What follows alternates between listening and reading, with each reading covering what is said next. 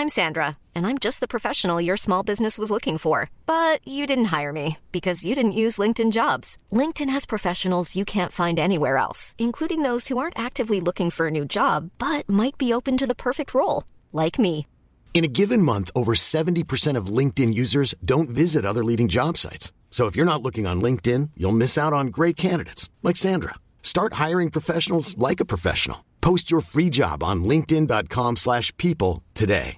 Everyone knows therapy is great for solving problems, but getting therapy has its own problems too, like finding the right therapist, fitting into their schedule, and of course, the cost. Well, BetterHelp can solve those problems. It's totally online and built around your schedule. It's surprisingly affordable too. Connect with a credentialed therapist by phone, video, or online chat, all from the comfort of your home. Visit betterhelp.com to learn more and save 10% on your first month. That's BetterHelp H E L P. Since 2013, Bombas has donated over 100 million socks, underwear, and t shirts to those facing homelessness. If we counted those on air, this ad would last over 1,157 days. But if we counted the time it takes to make a donation possible, it would take just a few clicks. Because every time you make a purchase, Bombas donates an item to someone who needs it.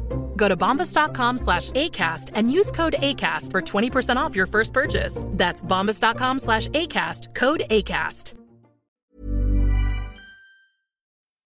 The GAA Hour is sponsored by Paddy Power. For exclusive content from their GAA ambassadors and other high profile contributors, check out news.paddypower.com. I'm not finished yet. It took me a long time to get here. both players have, have spoken with each other and uh, um, they regret what happened. They've had a frank discussion with each other and they're, they're, both of them are keen to, to now focus on getting back their county jerseys. that these fellas will get such a f***ing shell shock next Saturday evening that we'll put them back in their f***ing asses for f***ing 10 years. Paul Flynn, welcome to the show. Thanks very much. How are you feeling? You're a week out. It was this day last week that you dropped the bombshell on everybody. Um, are you still? You're happy with the decision? Obviously, I'm sure a lot of thought went into it. Yeah, no, I'm, look, I'm, I suppose when you make a call like that, it's not something you think of one day and say, right, let's go with this. Um, I gave it a lot of, lot of thought. Um, I, I, to be honest with you, like it's been something that's been on my mind from the end of last season. Right. Um, and I wasn't sure whether I was going to go back. And I felt that you know I, I played well last year, even though I didn't get probably you know as much game time as I, you know obviously you want as a player. But when I did come on, I felt I was moving well, and that kind of was the key thing that made me go back for one more year to see if I could get a good league campaign. I went back in good nick. I really trained hard in December. Um, I went back very fit, uh, and I had hoped that that would kind of you know get me into the panel early in the league, and then you just it's up to you then to maintain that. Yeah. And I did. I started the first league first league game against Monaghan. Um, oh, something nearly fell there. on you, but- and um, yeah, but then after that, it was kind of you know it was hard, and it was I wasn't even playing that well in training. I was you know um, getting frustrated with myself, and and you know like the, the body is taking its toll a little bit, you know, and And you, you're frustrated that you weren't able to get up and down the field like you used to, or you're just not, you weren't kicking well. You know, what were you frustrated with? The main thing I think is and is is is is, is um, repeated sprintability. You know, I, I say, um, and what it, like get, being able to not just get up and down the pitch, but with impact. You know, Right. um, getting back and making tackles rather than just getting back and covering space, getting up and getting into position for good shots rather than just getting up there for the sake of getting up there. You know, and that's the difference. Making really strong runs off the shoulder after you're making after making a 50 yard burst back to to um, to get a tackle in and still be able to get onto the end of a, of a move. Yeah. Um, and and that, that that was that's the difficult thing, you know, and that's probably you got to do it. You know, you, the fact that you're I'm 32, but part of it as well is obviously, uh, or may, maybe related to the fact that you know I've had a number of operations over the last number of years that take its toll on the body as well. So, so but like you know that. That's all a part of it. Then, when I played the second championship game with the club there last two weeks ago, I tweaked my hamstring. Yeah. Did you just tweak it? Because uh, when I heard this, I was like, he's after pulling his hamstring now. He's after getting really thick because he's a competitor, and he's like, I'm done. I'm done with this. I've tried so hard to get back right, and I was thinking maybe that might have been a knee jerk reaction to that injury. No, it, it wasn't. That was just a kind of a probably compound on, on, on top of other things. Um, that was only, and it was my glute actually. It was a tweak on my glute, which is directly related to my back, and you know, it was um, it was probably just a, a sign that you know. The, the, as I increase the intensity, that this is is going to become um, you know a factor again, and I didn't really want that. Yeah. So it was part. It was that was part of the decision. You, you, know, not being able to get to the standards I set myself because of the, the back surgery and um, because of other factors, you know, was um, the main part of the, the decision yeah. as well. And it's the five in a row thing. Like, I mean, straight away I was thinking, Jesus, hang on in there. Like, I mean, how, because that's all the talk this year, but you would have no interest in just being in there with no, like, no chance of playing. Like, I mean, what does the five would the five in a row five medals mean anything to you? Or was that a big kind of di- make the decision even harder? I suppose. The, the, funny thing about like with that, a lot of people when they were asking them last year, when you're asking you know trusted people, uh, you know for their opinion on it about going back, they, um, they were they, they mentioned that, but that wasn't what was driving me going back. What was driving me was that I played quite well in the summer last year, and that I wanted to see if I could get back up to that standard on a continual basis throughout the league and into the uh, bringing it into the championship, and I just couldn't was the answer, and so it was really that was what I was chasing was was that performance, getting back again. on the team, yeah, yeah, and getting back into the starting starting team. Um, don't get me wrong, like you know, like the five in a row is is you know, uh, are the potential for a five in a row? Let's be yeah. honest. You know, you, are going to take. You, people are saying, "Oh, what about the five in a row?" So there's a long way to go before. But you, you know, are on the five in a row. It's like you're on a hat trick. You're on it. Like, yeah. you know what I mean. You are. You are. It you is. can go for it. But, yeah. But the way the way I look at it is like I'll still. Um, I wouldn't have valued it as much if I, if I if I didn't feel I was making a meaningful impact to the whole panel, and that's just the way I'm built. Um, and then the other thing is, I will feel that I've played a part in it because you know I've been involved in four of them. Whereas, yeah. you know, some guys in that panel who, yes, they be on the, the team um, that potentially can go for five, but um, they may not be in there for the first one. Do you know that kind of I way? You, so there's, you, yeah. there's but look, it was really about kind of you know what drives you, what makes you tick, and when when I couldn't really, uh, when I didn't feel I was going to be able to add to the team in that way, like you know, for me it was an easier decision than, than most people thought. Right. Okay. It did come as surprise to, as a surprise to most people. Let's go back to the start then. So you were taken off at half time on your debut. so it didn't go it didn't go smooth sailing, and I actually didn't realise that uh, until I read it. It was Tomas O'Shea as well was taken off at half time in his debut. So oh, yeah. anyone that gets taken off on their debut at half time, that's not the end of the world, right? so like I mean, what happened that day? Like, would you put too much pressure on yourself? I know you're a big Dublin fan and being on the hill and everything, watching the team before you made your debut. So, yeah. what did you put that down to? I didn't like. I, I mean, naivety, really, like you know, and um, just like this was like back when there was eighty thousand people at the first game in yeah. Leinster, and it was against Westmeath, and um, Austin Healy was the was the player I was I was, I was, I was marking. Um, I think it was Austin Healy. Yeah. Anyway, and he was no, not Austin. Key or he Damien Healy. Damien Healy. Yeah, sorry, flyer. Sorry, yeah, yeah, yeah. Damien Healy, great player, absolutely yeah. phenomenal player, and probably um, and he was old, he was uh, in, in, into his thirties when I was, you know, so I was feeling like I'm going to run him, you know, and that was he my good thing. engine, and he had some engine, and he ran me, and he kicked two points, I think, in the first half, and he played like, but that season he was phenomenal, and like he was a great player, but I was really naive to think that I was going to be able to go out there and just run him when he was a seasoned campaigner.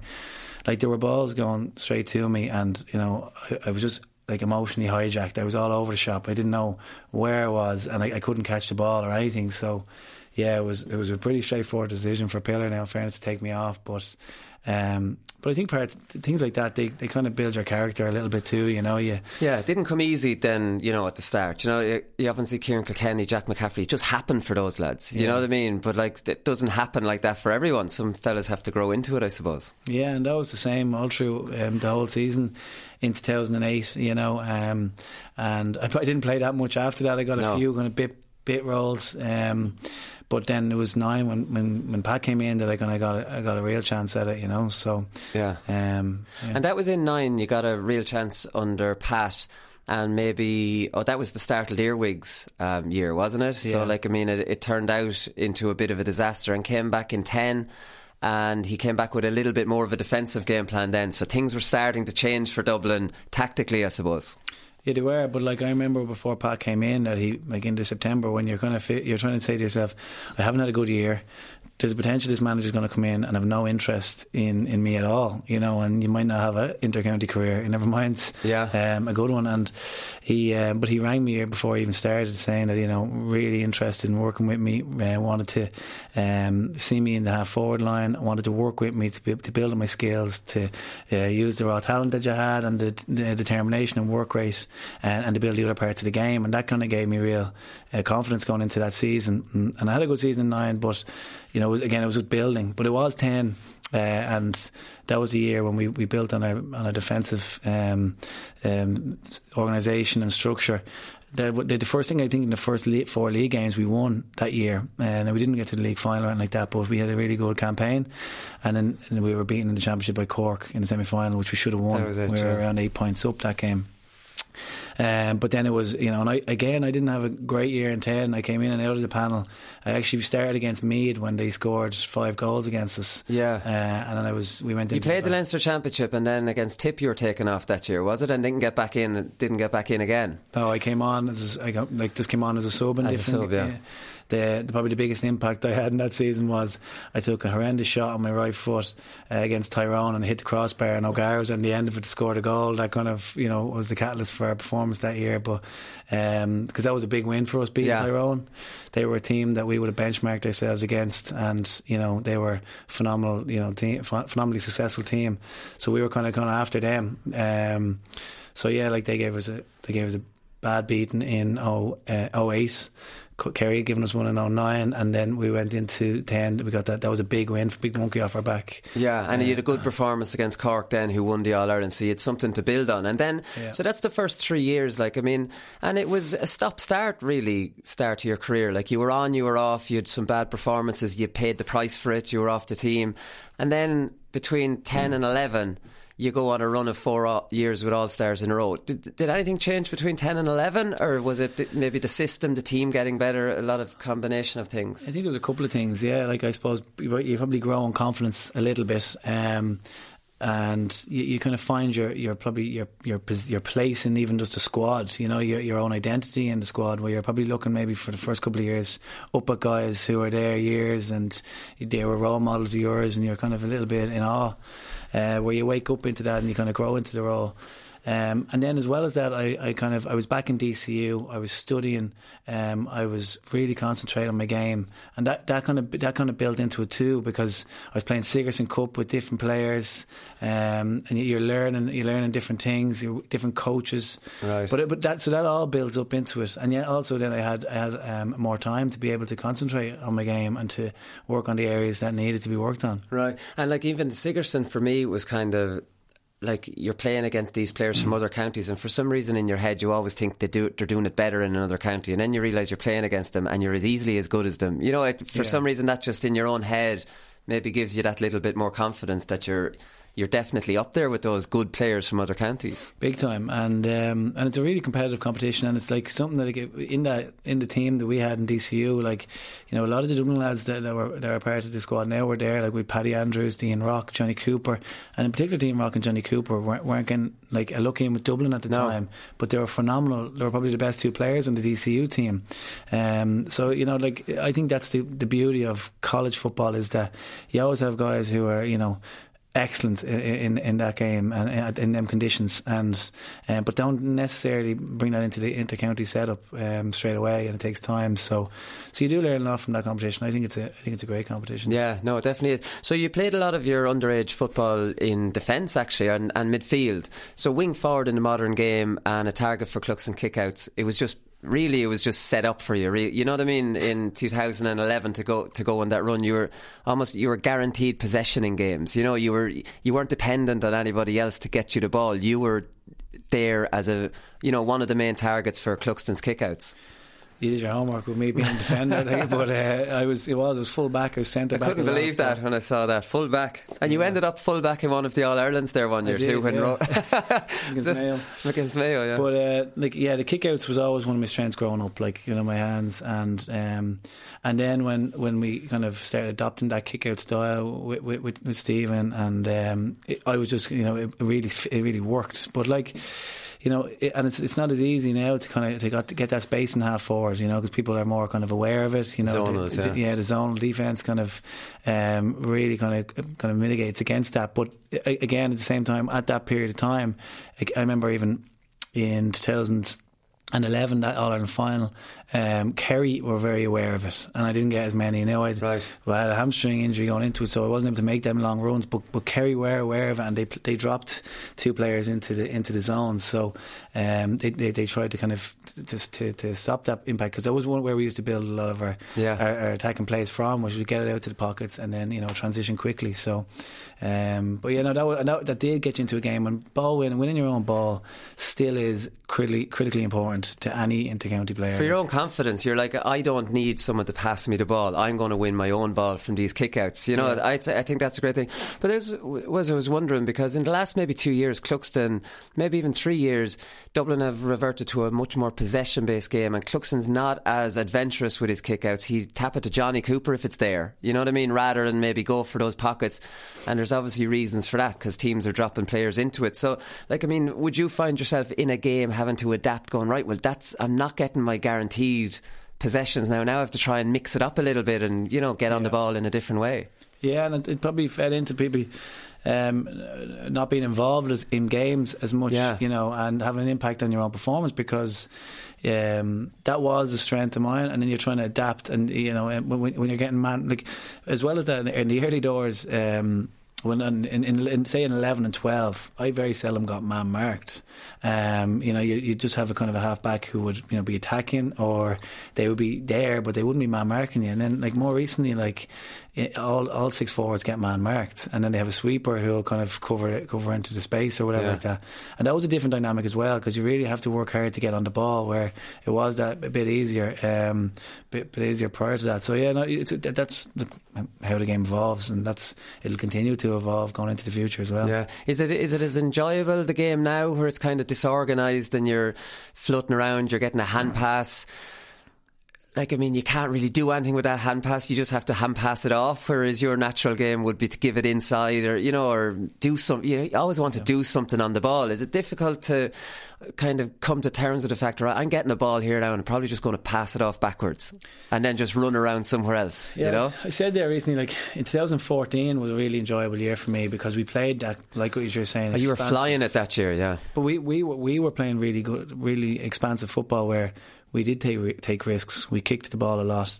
Um, we yeah, of course we made mistakes, but we always backed ourselves that we win the ball back, um, and, and then and go on the attack again. And we didn't tend to play with a sweeper. We, we went we went man to man, and that that was really enjoyable. Obviously, like you know, and obviously for my, myself, you're right. I would have always liked to get the ball and try kick. I, I, I remember you know, when Alan was playing centre forward and I was winning them kickouts, like the amount of times that I just catch it and kick it up to where I was, you know, so if and I was, Alan would be breaking across, and Alan be there, and um, you know, we had such a good relationship. And then when he left, um, and I might have been a little bit closer to goal, the amount of times, the amount of ball I kicked to Bernard was like, you know, and I look back now on games and I'm saying, that's like, you know, it's crazy how much we used to look for one, or I used to look for him, and it, it, it wasn't because I was thinking it. It was just it was that relationship there, and uh, and that happens when you play with guys, you know, through through the years. You just know what runs they're going to make.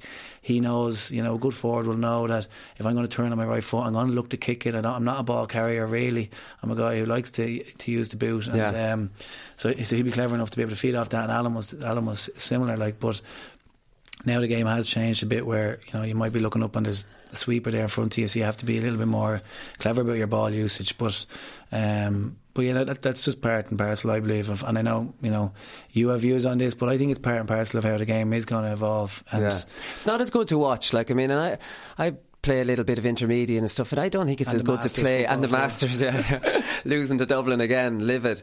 But it's not as good to play either. I don't care. Like, but then again, maybe like sometimes we complain about players that played in the seventies and eighties and how they have a romantic view of when they played. And maybe I'm like that with the two thousands, for example. And now just football's different, and you have to stop whinging about when you play it. You know. Yeah, I think there is an element to that, but like there's also an element where like when, when I think we're in a bit of a transitionary period. Um, I always felt that in 14, if we had have won that All Ireland, maybe a lot of teams might have replicated that man to man style. style. Yeah. Um, and I still kind of carry a bit of hope that that will be the case. That maybe not a full, you know, full court press because there was a bit of naivety to that, but uh, a more attacking and expansive style of football. Um, because if you look at, and I, I often kind of compare it to different sports, but if you look at the Premiership at the moment, where you've got Liverpool and Man City, and they're playing a very high press style of football. Yeah. It's, and I, I've never been as, even though I'm a Manchester United fan, and it hurts me to say that them two teams are doing well, you're looking at them saying they play a really attractive style of football. Yeah. Um, but that wasn't always the case in the Premiership, and even over the last number of years, that's evolved. I hated watching like the Barcelona playing the, the tippy tap football, and um, so again, I suppose I, what I'm trying to say is I think that Gaelic football will evolve, and that teams will, you know, sitting men back, you know, hasn't won that many All Irelands, and hopefully, if, if, teams can, you know, win it by having an expansive attacking style of football, that maybe others might follow suit. Yeah, you did. Like I suppose I'd say the 2017. I want to talk to you about two Donegal games because I think they shaped a lot of your career and Dublin's tactics and evolution. But the, I suppose it came to like a crescendo against Tyrone in 2017. That must have been a very satisfying win, even though like you blew away a team that people thought you were going to have a lot of problems with, with really calculated, you know, professional.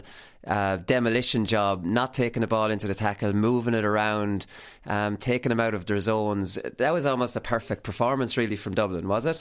Yeah, we played really, really well that day. In fairness, um, and and like you know, we we we used the ball really well, and we, we like we, we probably had got a good opportunity to see them in really competitive games throughout that season. So like, they had some tough games in Ulster that year, and uh, we got to see how they were they were going to set up, and then we just spent a lot of time kind of analysing how we could break it down, and you know we and we did it really well that day. I didn't start that game, but I came on, and I you know um, and I, I, scored three points when I came on as as a sub. And I remember saying like I wasn't even playing that well that year, but I got I got into the game. But it was just because there was a wave of we were in the zone, and that yeah. was that feeling like you know you, you play games where things are just going really well for you, and they're not going well for the opposition.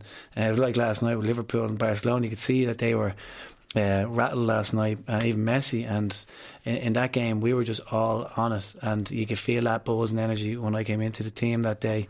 Um, and when it's like that, sometimes it can be hard to stop that momentum. Yeah, no, and you had lads po- posted in positions out really wide, and you were running across. It looked like there was a lot of coaching, and may, look, Jason Sherlock get a lot of the credit for that. I'm not sure, you know, whether it was his influence, but there's definitely some basketball influence with the loop in runs, and it just looked like the just a perfectly coached team. And I thought that was after that hammering that the defensive systems were kind of, you know, they would have to change because it's been figured out now. And even Laois against Carlow were copying your tactics that day, you know, and um, maybe that result has helped move the game on from what we've seen maybe this year.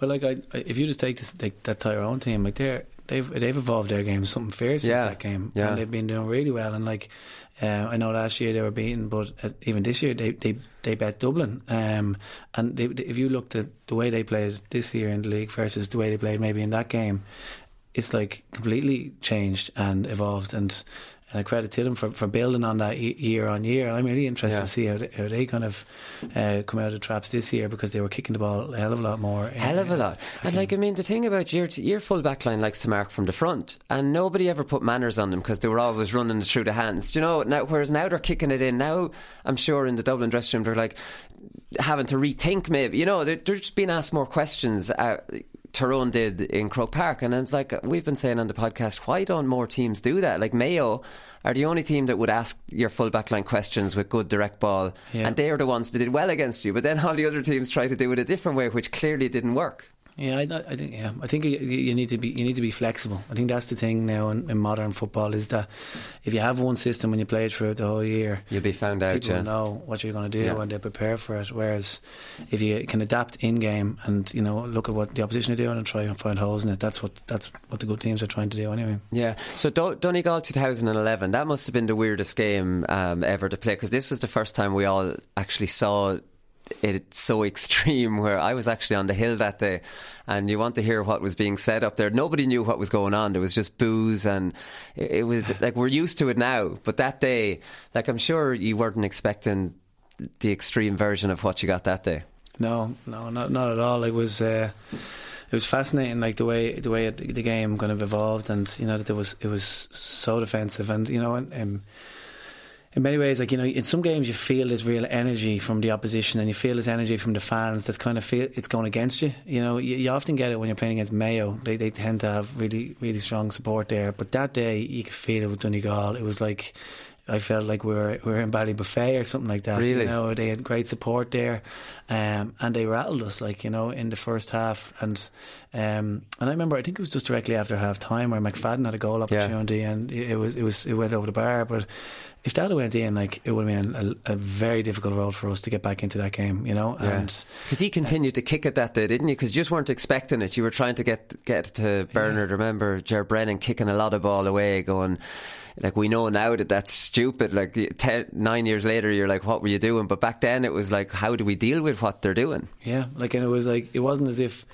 um, you know we we had an alternative. That was our game plan. You know, and that's what I was saying to you earlier on. Where if that is the case, and that you can't evolve in games or you can't adapt in a game, um, that's when a team can find you out. But that day, like they had their homework done, and you know we we didn't, but we still we we still um, half time and being able to come in then we did get over the line, which was probably more by about will than than uh, and determination than than um, than than really about kind of tactically you know find Yeah. holes in it, you know. So Yeah. And then 14, you played them again. You beat them obviously in 11 and 14.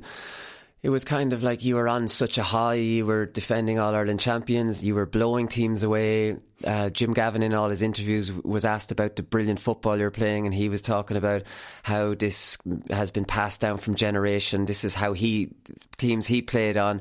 And you almost like telegraphed because he hammered Monaghan with this huge press. You know, it was like you're saying there that your tactics were obvious in that you were going all out and you didn't cover your defence, and Jim McGuinness kind of copped onto that. That must have been a, a huge low point because it was a li- maybe a little bit embarrassing. I think it was a bit embarrassing because you'd been going so well and the, manner of the second, probably the second half, or even after the first 25 minutes. Yeah, like I've said, like this was probably I felt that was the year I was talking about. Like I, we were playing brilliant football all year Yeah. that year, and you know, um, but we were probably a bit one dimensional. We were going all out attack. We were playing man to man. We had no sweeper, and um, uh, and we got found out, right? But like in, in that first twenty five minutes, we dominated them, and we put we we pinned them back, and we'd, you know, um, we we'd identified kicking. Um, long range long range shooting we did a lot of work of for the year obviously they're lower percentage shots but at the same time you know we were able to back ourselves but we also had goal opportunities Yeah, and, Connolly had a big one, didn't he? Yeah. That day.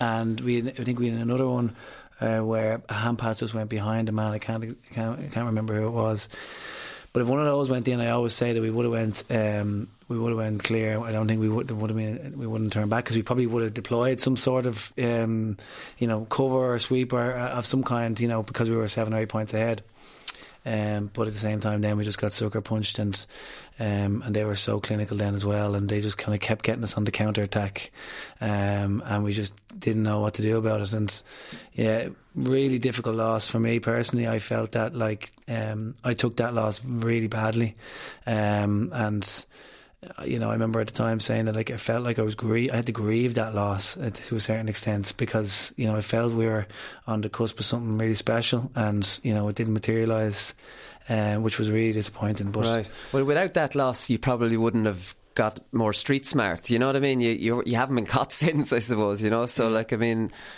Some good came out of it. Oh, no, Cian like- O'Sullivan's a sweeper, and you don't, you don't, you're, you're a lot smarter on the field now, I suppose. Yeah, no, no, no. We, we learned a lot from that game, but at the same, but at the same time, when you're in the middle of it, you can't see that, like Yeah. you know, and uh, but you, you only learn from you know when you get the time to reflect and you get the time to you know think about you know how we can improve, I suppose. But um, but no, at the time, it didn't. It, you- couldn't see the wood from the trees, I suppose. You know. Yeah. So when you're talking about your wing forward play, how would it have evolved? Like, I mean, in 2011, like you're talking about getting back to making a lot of tackles, and I always noticed, even though I didn't like doing that at wing forward, you'd lose your man by doing that. So suddenly, then you're free. He's not going to follow you if you're following a man. Then you have the engine to be able to do that. And get up the other end of the field and score. Like you have to process what your role is in the team in your own mind, kind of first, don't you? Yeah, no, abs- absolutely. And you know, I would have you, you try to shape your game off people who've gone before you, you know, and Paul Galvin was a brilliant number ten. Dooher, um, and, and there was and Danny Hughes from down actually played really well too. And Yeah. when you are that bit reckless when the opposition have the ball, you do you know you're very hard to mark. You know Yeah. you could be anywhere, and that was always the way that I kind of um, would base. And even further down when you start to get man marked, when teams identify you as somebody who could be playing who playing a key link role. Um, I always felt that the way to get away from them was to work. to work hard, Yeah. um, or to work, you know, and you know there, there was a couple of times when you never get mark, man marked is you know on their kickouts, for instance, you know, you identify that as saying right, he's not marking me now, let me go and hunt down this ball and get on it and start um, getting into the game. So. Um, but yeah, no, it just it, it kind of evolved from initially just being that kind of I would say you know doing a lot of the donkey work really, and then you're going to say oh, and you layer on then bit by bit, you start saying right, I want to chip in with two scores a game. You want to get you know good passes into the full forward line. You want to not just be winning kickouts, but you want to be really impacting on the offensive offensive structure as well. So Yeah, but you see, your engine will, it, it enabled you to do that. You know what I mean? Yeah. You could do all that work and get back up. And I suppose there's never, you never feel as confident as when you're flying fit. And I suppose in those four years, you just knew I can do all that work. I can get back up and I can affect the game in, a, you know, an offensive capacity as well, which must have been a lovely place to be in, knowing that your body would allow you to do that. Yeah, and I always had this thing in my head that, like, you know, even if I get um, tightly marshalled for 40 minutes, I always felt that no one would live with me for 70. I'll wear him down. Ross Munnelly Yeah. used to be like that too. They won't because he used to be flying fit. They will not stay with me all day if I continuously make these runs. Yeah, and I had that in my head for for years, you know, and I actually still said it to some other players, like uh, going forward, I like, you know, you know, you will get man marked in games if you're if you're seen as a key player. So you know, just just make make sure that you and believe in the fact that you know there's a, it's a long game, and especially as an inside forward, sometimes you know that can be difficult. But you know, Bernard, I always felt was so good at that. Is that if he was out of the game for a long period, you know, he he knew he had the wherewithal to know that all I need is one chance here, and I'm going to rattle the back of the net, and and he did it in so many games, and you know, I always try to keep that kind of mindset as well, um, that he might clip two or three points in the last 25 minutes of a game after kind of working hard and doing all that kind of you know unseen work that actually became very seen like it became you know um, people were interested in that forward In- yeah, you know yeah, so yeah. Did you see notice a difference in that? Suddenly, your work was being highlighted rather than you're just running around and people are not because all the whole way up along wing forwards wanted two or three points, and outside, if you're not getting them, what are you doing there? But then it completely changed, and you know. All the work that you're doing is suddenly becomes massively important to the team. Yeah, and that and, and like, but like when I started in that position, like there was there were the two half forwards who were the workers, and everyone else in the forward line didn't really work that much. You know, they did work, but like passively more than. Like nowadays, the six forwards have to do the same level, if not more work than you know I was really doing. Actually, sorry to cut you off. Can I ask you a question on that? Because I remember Alan Brogan telling me the Pillar used to give him a pass that if his man went up, follow him so far, but pawn him off because we want you fresh, right? When I, that made sense to me as well because, like, why when you've got like a Player of the Year standard player, why do you want him wrecking himself chasing when someone else can do it? And now I notice we talk about this on the podcast all the time. Every forward tracks his man, and we think it's because Dublin do it, you know, and everyone copies the All Ireland champions. Because I see the likes of Jamie Clarke, and he have, might have have to his cornerback might take off, and he takes off with him. So you've got Jamie Clarke, like one of the most skillful players, now wrecked, and that's exactly what the no disrespect to the cornerback, to a lesser ability, you know, a player wants. He wants to drag him out. Why did it follow instead? Because there's enough men around that middle third, or is there a tactical reason why everybody follows their man, even the sco- the real scoring forwards and wasting energy? Like you wouldn't see Messi chasing someone to you know to lose his energy. I don't know why in GAA it seems to be this. You're not working hard enough for me if you're if you're all not following your men.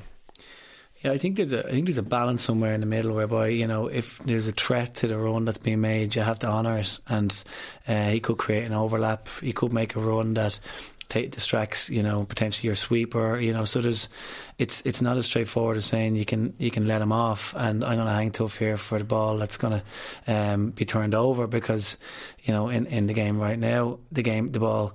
Is, can be turned over less, and it might end up in a score. So we'll have time to get back. Where Right, yeah. you know, um, maybe back a couple of years back, you know, there might be a kick pass, it might turn over really quickly, and then you're free. And, and you put manners forward. on him. That doesn't really happen now, does it yeah? It, it, it, it, less so, you know. Yeah. So, uh, but you, but like you know, it, it is a it is a, a point well made. I remember having to on our runs, and there were halfbacks, and they were just running into the far corner, and they were only doing it just to get you know me out in position. Yeah. And, and that, you know, you do question it at the time. You're saying, why am I making this run? I know I'm going to be, um, I'm going to lack a bit of juice going forward the other way now when the next play comes along. But, but that's why the levels of fitness now are just you know phenomenal, you know, and um, and lads will be covering you know well above 10k a game and stuff like that. So. Yeah, and have you been checking your stats? Have your stats been on the on have been falling? Is that some reason why you were talking about your your your ability to get those high intensity sprints back up the field? Are, is that all monitored that you you'd notice your numbers getting worse or? Well, I, actually, because I wouldn't know the numbers from back when I was doing all right. It's Oh, to, true, to be yeah. able to, to to be able to compare. But what I just know is that I wasn't getting back up to make Felt it yourself? Yeah, Yeah. yeah. Okay. Um, come here. Another one I wanted to ask you. Oh yeah, your kicking technique. You kind of um, give Michael Murphy a bit of credit for that because he's obviously got a sensational kicking technique, and you did a lot of work together at DCU. You lived together, and practice makes perfect, I suppose. So, like, I mean, was that something you figured out yourself, or was something he helped you with, or like, I often think kicking. I don't know. Like I'm, ne- I was never the best kicker in the world. I don't know if somebody gave me advice, it would make me a better kicker. I know you are a good, you naturally are a good kicker. So you know, Yeah, but naturally, Like, you know, and I, I'd say I'm more. I, I worked hard on it. I Really? wasn't someone who, you know, growing up, like I wouldn't have kicked three or four points in underage games. It was erratic, you know, and. Um, I, I think I got a couple of there were a couple of key interventions. One was with you know with Michael and getting a chance to to um, to, to kick with him, you know, and just kick. Well, part of it was the fact that I was kicking more because I was going out doing just kicking sessions. But then uh, the other part of it was that you're just like listening, you're watching, you're, you're watching the style, and his he's got a real nonchalant kind of like relaxed style. he does, yeah. Where I was like, you know, I'm, I'm, I, I'm probably have to working at hundred percent to get the ball back, and then I'm trying to kick it at hundred percent. And you know, uh, you know, Paul Clark, you know, great coach as well, all, all was said to me from a really young age, like you know, yeah, work hard at hundred percent to get the ball. When you have it, then you need to go back down to around eighty percent because you'll get the good strikes then. And um, and, and, and, and as well as that, I used to do sessions one on one. Or sorry, well, myself, Pat, Gilroy, and, and Bernard. And Bernard, like as, as well as that, and that was really breaking it down into kind of a three stages of, of a kick. Whereas one was compose yourself, the second was concentrate on getting a good strike, and the third was make sure you follow through. And I used to like do I had kicking routine that I still did, t- and I'll still do when I you know doing a bit of kicking uh, practice. Is that like you know breaking down into one compose, two strike, three follow through, and not care where the ball ends up. But like you know nine times out of ten, when you get the good strike and follow through, they will end up going over the bar. And um, so so, so you know there is a lot of work you can do with that, and even you can compare that to golf where you, you, you look at guys, you know, and, and you know a nice smooth swing, Yeah. uh, and they make good contact and the ball goes so far. And you're like saying, you know, he's a small guy. How's he hitting it so far? Um, but it's all about it's all about the strike, you know. So, yeah, you got very good at kicking them from your bad side, like wrapping them back around that that way. Is that something you would have practiced on? Most of your points nearly come from there. Am I right? That's just from memory now. You know, you're, where you're maybe it's just whatever side you're coming off someone's shoulder, but you seem to be, be wrapping them around on your back, which is technically a more difficult kick. Yeah, the lads used to like c- call me sweet spot in training because I just I'd, I'd literally get thirty balls from that spot and I wouldn't go anywhere else. I always had this thing in my head that the other side is easier, so I can Yeah. just this is the hardest kick, so get this right and the rest of them will, will be easier. But but if you think about it, like if you can if you can uh, a lot of good forwards can can can do that um, can, um, that shot.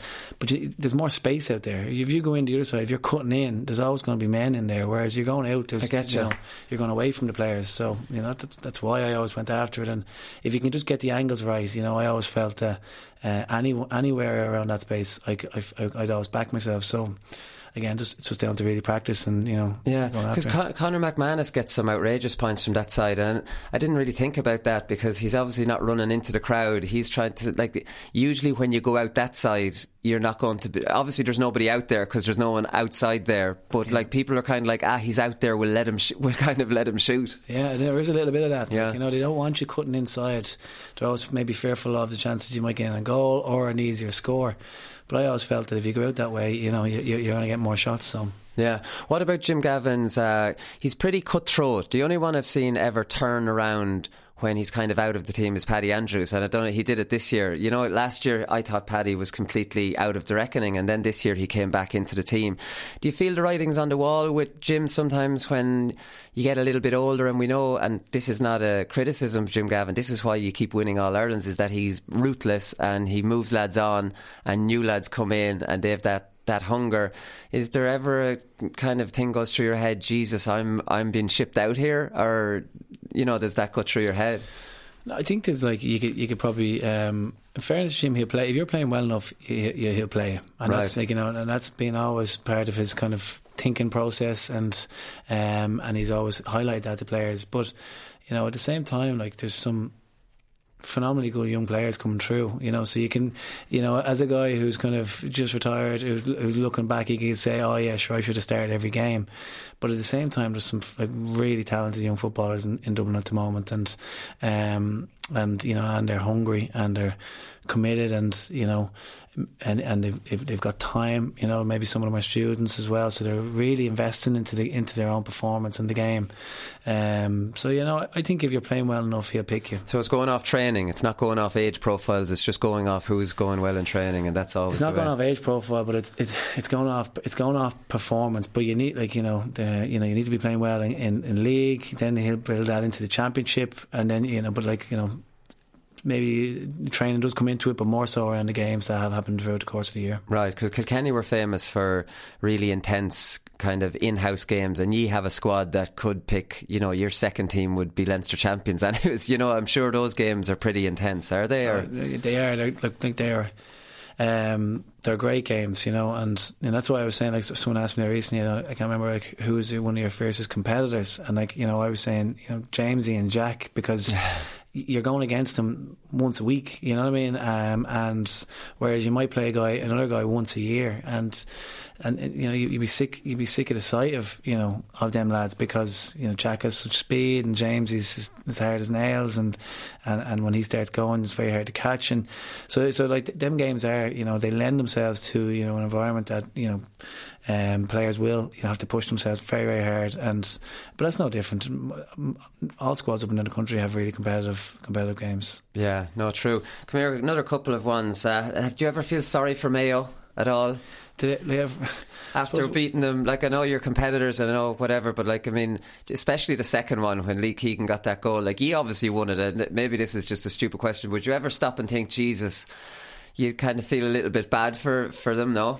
Yeah, the utmost respect for that team. You know, I remember funny story when I was going um, All Ireland final in 2017. Um, I had family members saying to me, um, ah, he's, he's, you wouldn't begrudge me, but anyway, would you? And I was saying, like, I'm about to get, I'm preparing here for you know our final, and you're you're saying this to me, so.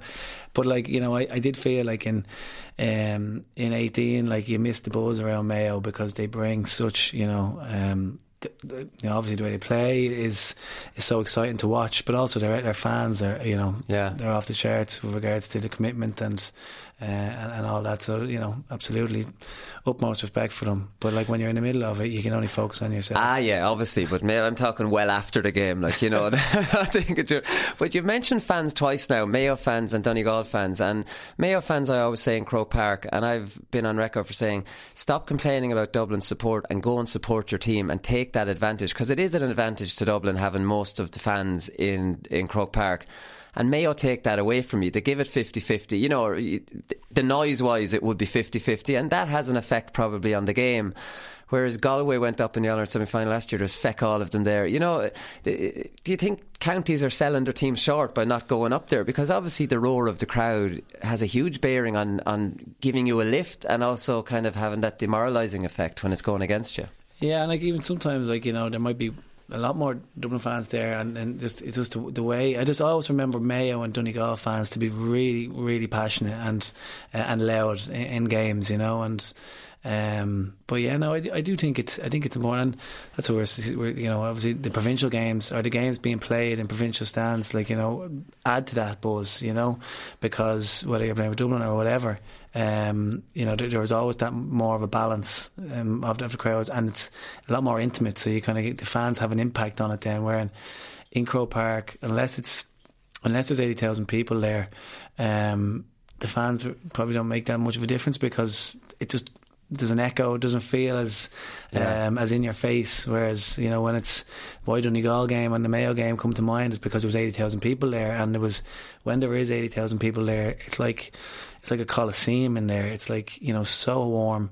You know you can communicate with your teammates. You, um, you know you, you, any wave of momentum from the opposition fans is amplified, and that kind of you know builds on that. So Yeah. um, but that would be the same in a provincial ground if if there was if there was only twenty thousand people there and it was full. So that's why you know the hurling, for instance, last year I always felt was was so successful because they were in provincial grounds and um and, and all the games in the qualifiers predominantly were and they were full. And then there's a you know there's an excitement to the games. You know, so Yeah. I think it, I think it, I think it adds to it. It does make a difference. So I remember the Leinster final in 07 playing Dublin, and it was a full house as well. And I was shouting at the centre forward and Paul Lawler, and he couldn't hear me. And I was only like 20 metres away from him on the wing. And I'm just wondering, like, when things are going at fever pitch against Mayo, you know, Lee Keegan scored that goal. Like, are you trying to talk to each other? Like, how you'd gotten to the point where you, I didn't think you'd pull that game out of it. I thought when Mayo got that goal that they would win it because the whole weight of history was behind them, the whole country was behind them, and you were just like ruthless killers. That James McCarthy just comes up and kicks a pint, and it's like this fairy tale isn't happening today. You know, like I mean, and uh, how do you communicate with each other? How do you calm things down when things are going crazy in a game like that? Yeah, like it's it's it's really difficult thing to do. You know, momentum in games is is is so powerful, and um, but one probably if you. It's all down to your preparation, and you know you, you have to have kind of you know in your mind that there are going to be phases in the game where a team gets you know um, a purple patch, or they are going to get a really big play, um, and it's what you do next, and you're trying your best to get a good kick out to start it off, get possession, kill their momentum, get a good transition into the forwards, and then try and kind of you know all you want to really do is you want to get yourself into position to get a shot, and if you can get a shot, then you know you can set yourself up from there. But it's when you, they get a big score and then they win the following kick out that you're kind of the momentum. Cluxton's so important with that, isn't he? That he's ice cold, isn't he? He's just able to just make the right decision and not panic really in that situation, and then it can all probably start from there. Yeah, he's look. Stephen's phenomenal. He's like. He's been like probably one of the most influential players that I've played with. You know, there's, there's there's always a couple that come to mind, but he's always one because you know his you know that calmness and um, it comes from his preparation. Like you you know, you would have seen bits of it as well when you were playing with him. That he's he's just so diligent in his preparation. It's it's frightening. And he people- wanted to play in the forwards when I was with Parnells. When I I played say he would have been good there too. You know. he was all right. He was all right. he wasn't too bad. But that's the thing. Do you did you have signals with him, or was it eye contact, or was it what the minute you moved? I'm not asking for the signals if there was, or was it just you had to make a movement, and he's going to hit that? You know what I mean? Where you're moving into. Yeah, look, look, there's all there's different setups, there's different um, movements, there's you know, and some of it's just down to understanding, you know, where you know guys have a preferred type of run, but you, you you work on it. Like you have to work on your kickouts, and every team does. It's a really important part of you know today's game and winning possession and building your your your um your offensive kind of uh, platform from there. So absolutely, you see. All, all the top teams now are going after their kickouts and Yeah. you know using it as a as a platform. It used to be back in my day, Fergal Byron would rub his chest. I'm sure it's got more sophisticated. sophisticated. You'd be surprised. That could be still. um, fi- yeah, we'll finish up here. I uh, want to talk to you about the perception of Dublin and whether you're kind of aware of it or whether you think it's fair. And I think it's stemming from maybe Jim Gavin not sell the famous kind of picture of Jim Gavin not even smiling after you win it, beating Mayo in that crazy game, the media policy the um, maybe in the last two years there's accusations that you've been a little bit robotic in your play. I don't blame Dublin for that at all. That's in response to how other teams play against you. Are, are you aware that there's a perception of this kind of joyless Dublin, maybe, or controlled media kind of um, policy? Are you aware of that perception that's out there? Um, like I suppose when you're in the when you're in the the camp, like you you, you, you, you, keep as much noise out as possible, you know that kind of way, and and um, it doesn't mean you don't do media. It just means that you just don't listen to you know what's being said and stuff like that. And I think it's an unfair kind of um, opinion on on that group because I know them like you know so well, and there's some really really interesting characters on that team. Brilliant, brilliant people, and you know I suppose it's like any county team. Like you see it, you look at it, you, people see a Dublin jersey, a blue jersey, and they see uh, what I always say is like they see this uniformity amongst the whole team because they're wearing the same jersey, right? But like they couldn't be further from the truth. There's such diversity in that group. It's it's frightening, and you know I, I, um, I was only saying like there to somebody. Um, Malachy Clerkin did a great article, Paul Mannion, over the weekend, and there was nothing nothing about football. It was really just about him, and that uh, you know he, has been eating a vegan diet and he studied Chinese and talking about climate change. But it was really interesting, you know. And I think there needs to be more of that from the media around not just Dublin team, but all all kind of intercounty setups and intercounty players because. Players won't mind talking about that type of stuff, and you know, right. If you look at any sport, and you know, you might get it in, some of the other sports are professional, and you know it's that's the thing. You know, we often compare our lads to professional athletes when we want to, you know, and um, and with media, like we we've got you've got professional athletes who it's their job to go out and and to um, promote the game and to promote their team and to promote themselves because they make a living off it. Whereas that's not the case with, with our games. Uh, we have an amateur game, and and and that's what people um, value so much about the GAA. So you know, it is up to the players themselves if they want to do the media, but but, but, but equally, I think we've a great opportunity to um, create a kind of a better environment for players to want to do media and to get out there. And like I've, I, just talk about a few of them. And I was like, Michael Darragh Macauley did some really interesting um, um, interviews recently, and he's, he's such an interesting um, person. Um, you know, Kev Mack. There's so many interesting characters in that team, and if you can st- stay away from speaking about football, you know, and talk about other things, it's interesting, you know, kind yeah. of way. And so that's the thing. The Dublin team are told to be guarded about what happens in the Dublin team. Uh, you know that's what I mean? What I you're not going. No, but no, but if but if you kept like, if you, you kept know. the conversation away from actual football, like you know, yeah, but that's no, but that's the same with any like player because they want they, they like you, you know they'll they'll give you they'll give you um, you know small bits, but they're not going to give you any kind of inside knowledge that people don't already know. You know, and that's the same if you're talking to any sports there. You know, um, it's the same. Even if you talk some guys, maybe if, you, if you're talking interviewing rugby lads or, or, soccer lads, they might be better at giving you some kind of, kind of spin on things. But it's when you get into speaking about maybe if you're speaking about things that happened in the past or you know historical games or they'll they'll open up a bit. But yeah. if you speak about other aspects of, of the game you know you might you might get more interesting conversations. I find the rugby lads a lot more comfortable talking about tactics and stuff without being worried about saying the wrong thing. You know they seem to be more comfortable in their own skin and GA players in general Rory Grugan was a notable exception with me this year who just got into a nice chat about you know tactics in the current game and their tactics and their mistakes they made. And I don't think he gave too much away. He just get, said, which I think was obvious to people who would be watching anyway. I think there is that whole historical attitude that they'll put that up in the dressing room wall. Do you know that kind of attitude? And players are so worried about being the being the one that says something that will go up in the other team's dressing room wall. And I've never seen anything go up in a dressing room wall that any team I've been involved. But I think it's a national thing. If you look at like sports like in Australia, like they share everything, you know, pretty much. Um, it's just a cultural thing over there that you know they share the, the GPS data, they share um, you know a, a, lot of insights into the dressing room, which I always find really interesting. Um, but they don't share everything, but they, they give you insights. And yeah. similar with like the Hard Knocks, you know, um, documentaries that the NFL do, like they, they let you into a certain extent. They don't give you they don't give you everything, and I just think that you know, um, you know that's just probably over here. You know, with, with, the GAA, you know, we probably are a little bit guarded overall about, about it, but yeah, um, because it's important that guys are doing media. I always feel, and um, the promotion of our games, we have brilliant game, you know, um, brilliant games. And I think that it's important that we are promoting it because it has an impact then on the next generation coming through and, you know, it impacts on, you know, your, your clubs and, and you've got role models there that they can look up to rather than maybe looking up to, to you know, premiership stars who are, couldn't be further in, many ways, not all the cases, but from reality, um, with regards to kind of the money that they're earning and stuff. But our role models are, you know, in their club, they're working uh, and, they're, and they're playing the game. And I think that it's, it's, there's something tangible and real about it that, you know, getting them out into the media,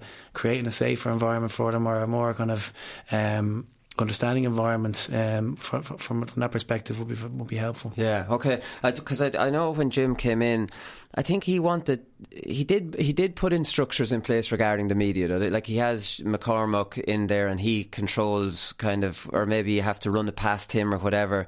So I think maybe Jim thought the perception before that was a little bit. He probably knows that because Dublin are so high profile, little things can become big things, and he likes to control that. Would that be fair? And you know, whatever system he has in there, that's McCormack's kind of job.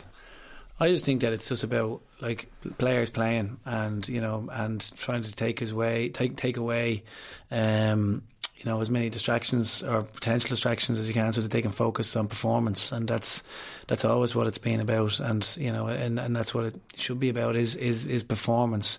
Um, but at the same time like you know I, I, I do value like I'd be a hypocrite if I didn't say that you know the, the, the media um, is important because it is. And, and, and like I, I would have played a, I would have been involved in you know in, with IDAS with AIB and things like that whereby yeah. there was a lot of media engagements and you know I always felt comfortable in the media as a result of that. And uh, you know and um, and I always kind of probably it trusted the media a little bit, you know, because I was never really, they never anything I said. If I if I said it, I, most of the time I said it, but they can sometimes twist your words, and you, you yeah. know that. But um, but I suppose the more you know, if you can get a safer environment for players to get out, it that's the, help. But that's the thing, and this is almost we're not going to get into any GPA talk now. We don't have time. We're nearly finished. We'll get you in again for that. But like it, the thing about media managers is they'll put a blanket ban across all thirty players, where there could be five or six players would love to do it. There could be another twenty that couldn't, wouldn't do it even if he wasn't there. They just don't want to do it. But to put the blanket ban across thirty doesn't seem you know, it doesn't seem to be treating players like adults. That's kind of the way I would look at it. I, I don't know. Maybe some guys. I don't. Um, the blanket ban was probably never the case in in in, when, in Dublin. Really, like you know, it was about kind of um, some players just don't don't want to do it. You're you're spot on there. Um, but if players wanted to do it, they'd like you know nine times out of ten they'd be able to do it. And um, so I think you know it is important, and I'm say I can't stress that enough. Like the importance of having you know a good presence of players in the media, um, but equally you can't stress enough the fact that um, they are amateur athletes and it's their choice. Yeah. Oh, tell me about it. I'm keeping the head down is the is the answer I get off a lot of lads around the country. But look, that's the yeah. that's the kind of attitude. I was the same. Like the the fact that you would ask me many times to come in, and that's why I actually nearly felt you know that I, I should come into you because you, you're obviously promoting our games, uh, which are podcast, and you know you've got your views on things. I don't always agree with them, but at the same time, um, it's it's continuous promotion of our games, and that's what's you know important yeah. for the. Well, maybe you, he didn't ban you, but Shep has me banned from all Dublin players. So, like, I mean, even if you wanted to come in, you wouldn't have been allowed. Kavir. Finally, I want to talk to you quickly about your professional evolution because you started off in, as an apprentice plumber yeah. back when you started playing, and now you're CEO of the GPA. So, like, I mean, that's been some journey um, for you. Left the plumbing, went back, and now I appreciate. I've had loads of different jobs that came and went until you find something that you love. Yeah. Um, so then went back to DCU, then went into uh, recruitment, and then and now teaching first. Just throw that teaching first, right? So there's been loads. Well, I just yeah. Look, I've, I've always been kind of I suppose when and I put it put a lot of it down to intercounty football, and I put a lot of it down to um, the GPA itself for supporting me. I know you've been the same over the course of the years, getting that support, but because you know probably wasn't available to me when I when I just finished school. Uh, when I came into the panel with, with, Dublin, then you know opportunities started to open up, and you're getting scholarships to go back to college. You're getting grants, um, and that, that make it feasible, you know. And I remember looking around the dressing room, and a lot of lads all had degrees, and I said I want a degree.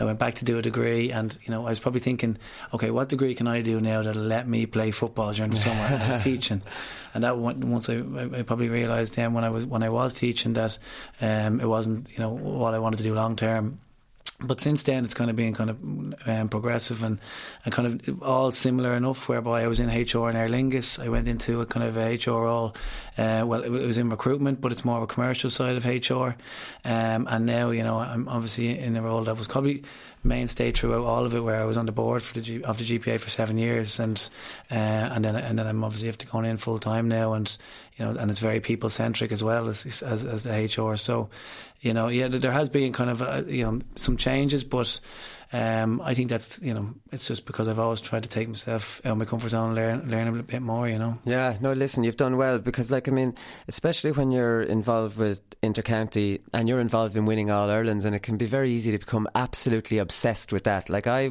I was obsessed with playing with Laois Mm. to the point that I worked in a finance job for seven years that I hated, but I had no motivation to deal with that because I was this was great kind of part of my life and I was just so obsessed with it. And then when you're not playing well in football, your life is absolutely in turmoil because your professional life you hate and then the thing that you, you like you love to distract yourself from that is not going well. So you don't have any rounded kind of um, life at all. It's all all your eggs are in the football basket. So like I mean, I suppose you've been able to keep changing things at the same time as being in a really high performance All Ireland winning team. I think that's like, a lot of lads in the Dublin and in the Dublin setup at the moment. They're the same. They've all got this balance whereby like they have a career and they're focused on it, and they also have their career. Like you know, the, the, the average now is 31 hours after the ESRI report last year highlighted 31 hours is the average number that's been put in by players, and um, it's like a dual career. You're living you're living Yeah. two lives, but you have to find and strike that balance because you know the um, many players who who retire. Like I've I've retired now, but I know that I have something that I have to focus on, and my void is going to be filled very very easily with my job, my my club football, bit of golf, and life at home, and, and the other things that you probably couldn't enjoy.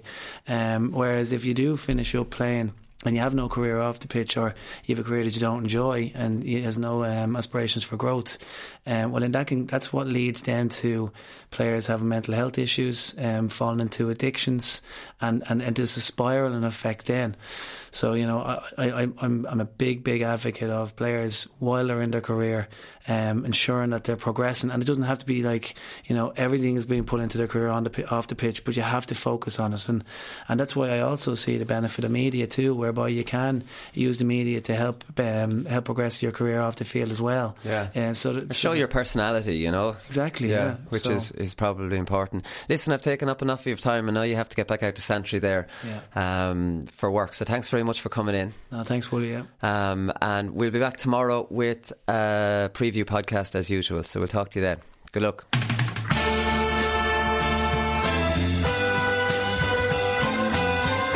I'm not finished yet. It took me a long time to get here. Both players have, have spoken with each other and uh, um, they regret what happened. They've had a frank discussion with each other and they're, they're, both of them are keen to, to now focus on getting back their county jerseys. That these fellas will get such a shell shock next Saturday evening that we'll put them back in their asses for 10 years. The GAA Hour is sponsored by Paddy Power. For exclusive content from their GAA ambassadors and other high profile contributors, check out news.paddypower.com.